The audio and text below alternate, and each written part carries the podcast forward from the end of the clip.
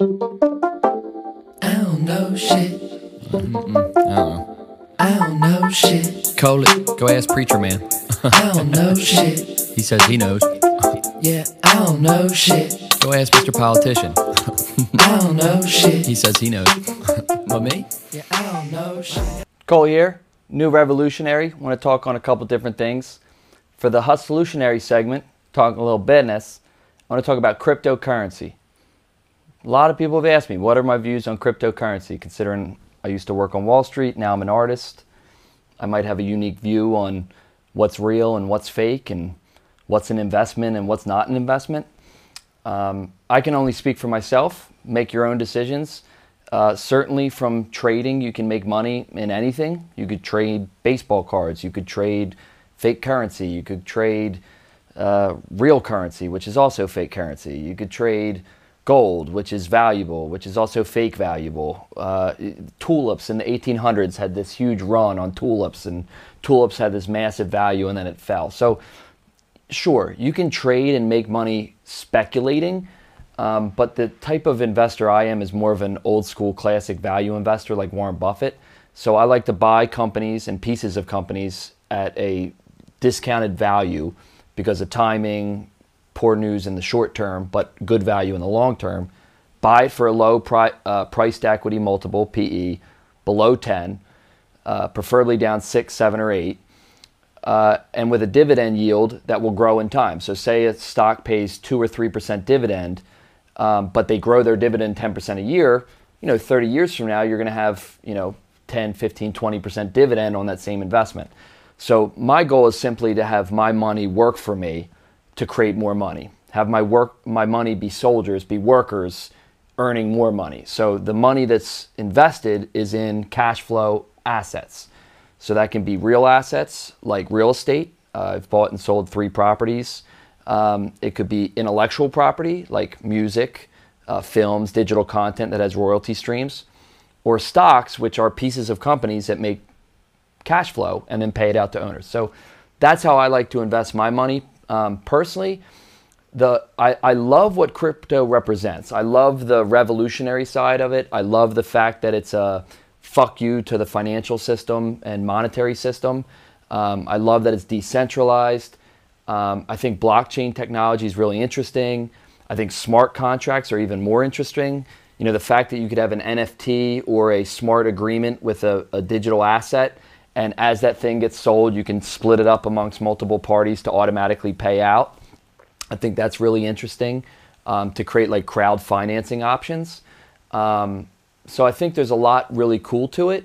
Um, but the investment itself, like investing my money in Bitcoin or Dogecoin or Dogecoin or whatever, or Ethereum or any of these made up coins, you know, the thesis is uh, the central banking system is screwing us and they run the game. So all the power's at the top and we need something that's in our currency for the people, right?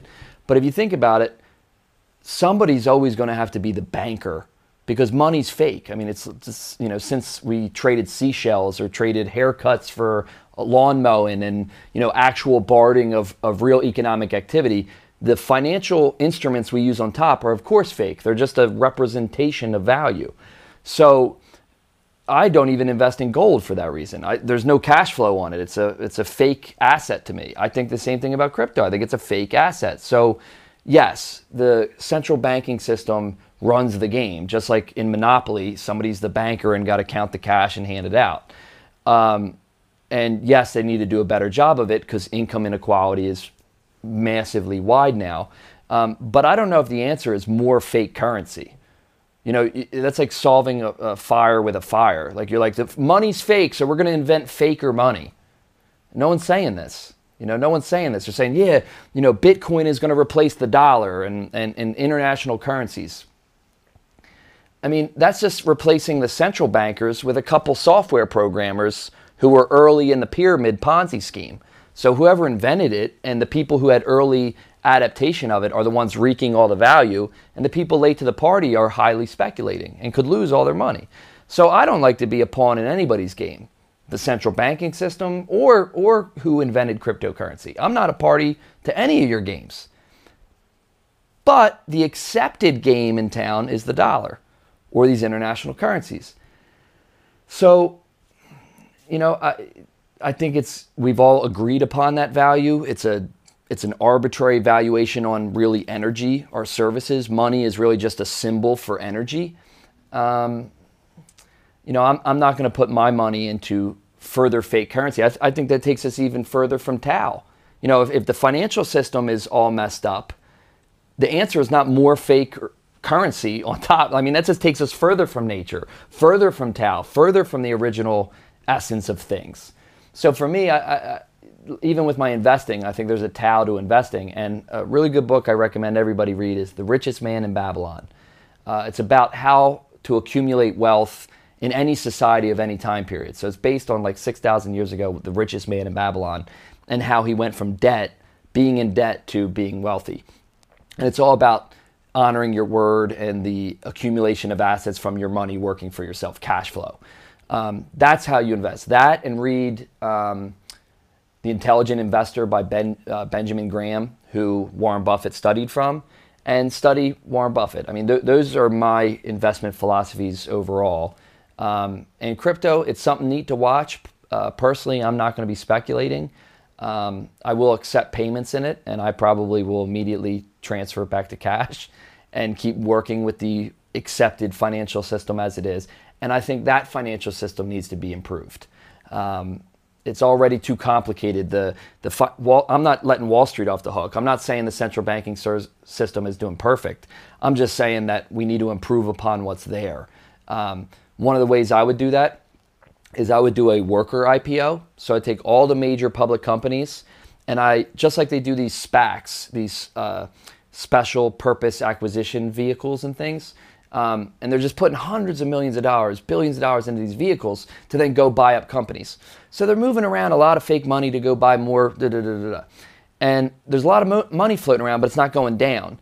And there's this big debate in our country between, and this is getting into pragmatic party, the political side of this. You know, is it socialism, share it more evenly, or is it capitalism, every man for himself, runaway capitalism?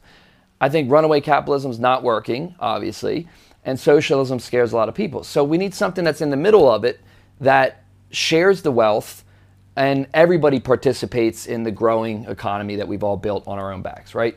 So I think you do a worker IPO and you do just like an initial public offering of the stock, but you do a follow on or a secondary offering and you give 10 to 20% of each of the major companies' ownership to their workers. So now the workers participate in the profits of the companies that they're help building. And then that way, the worker and the owners um, are aligned and it's more shared. And I think that could solve income inequality. Um, the other thing I could, I think we should do to make our financial system more accurate and closer to real, real money, real GDP, real economic value. Um, you know, at the end of the day, an economy is just the, the energy added up of all economic value. So the real GDP is um, I get a haircut from you, I give you 20 bucks. You listen to a song of mine, I get a penny. Uh, uh, so I mow your lawn, you give me 50 bucks. Or, or back in the day, maybe there's trade. So you cut my hair, I mow your lawn, and we're even. And economic value, true energy, real things or services, goods or services, were transferred. That is trillions of dollars in our economy. But above that, there's even more trillions of just leverage and fake money and speculative investments and trading and debt upon debt and mutual funds and all these different things that are just money that are meant to mirror and parlay and arbitrage and make money from the real economy. But the division between the two is getting wider and wider and wider. And there's also a big debate about taxes. So people don't want to give their money to the government, they want to keep it. But also, we need more social services. And if we're in a shared society, we can't just let our roads and bridges collapse and we can't let people starve on the street. We got to take care of our society. So, how do you incentivize the right taxation system?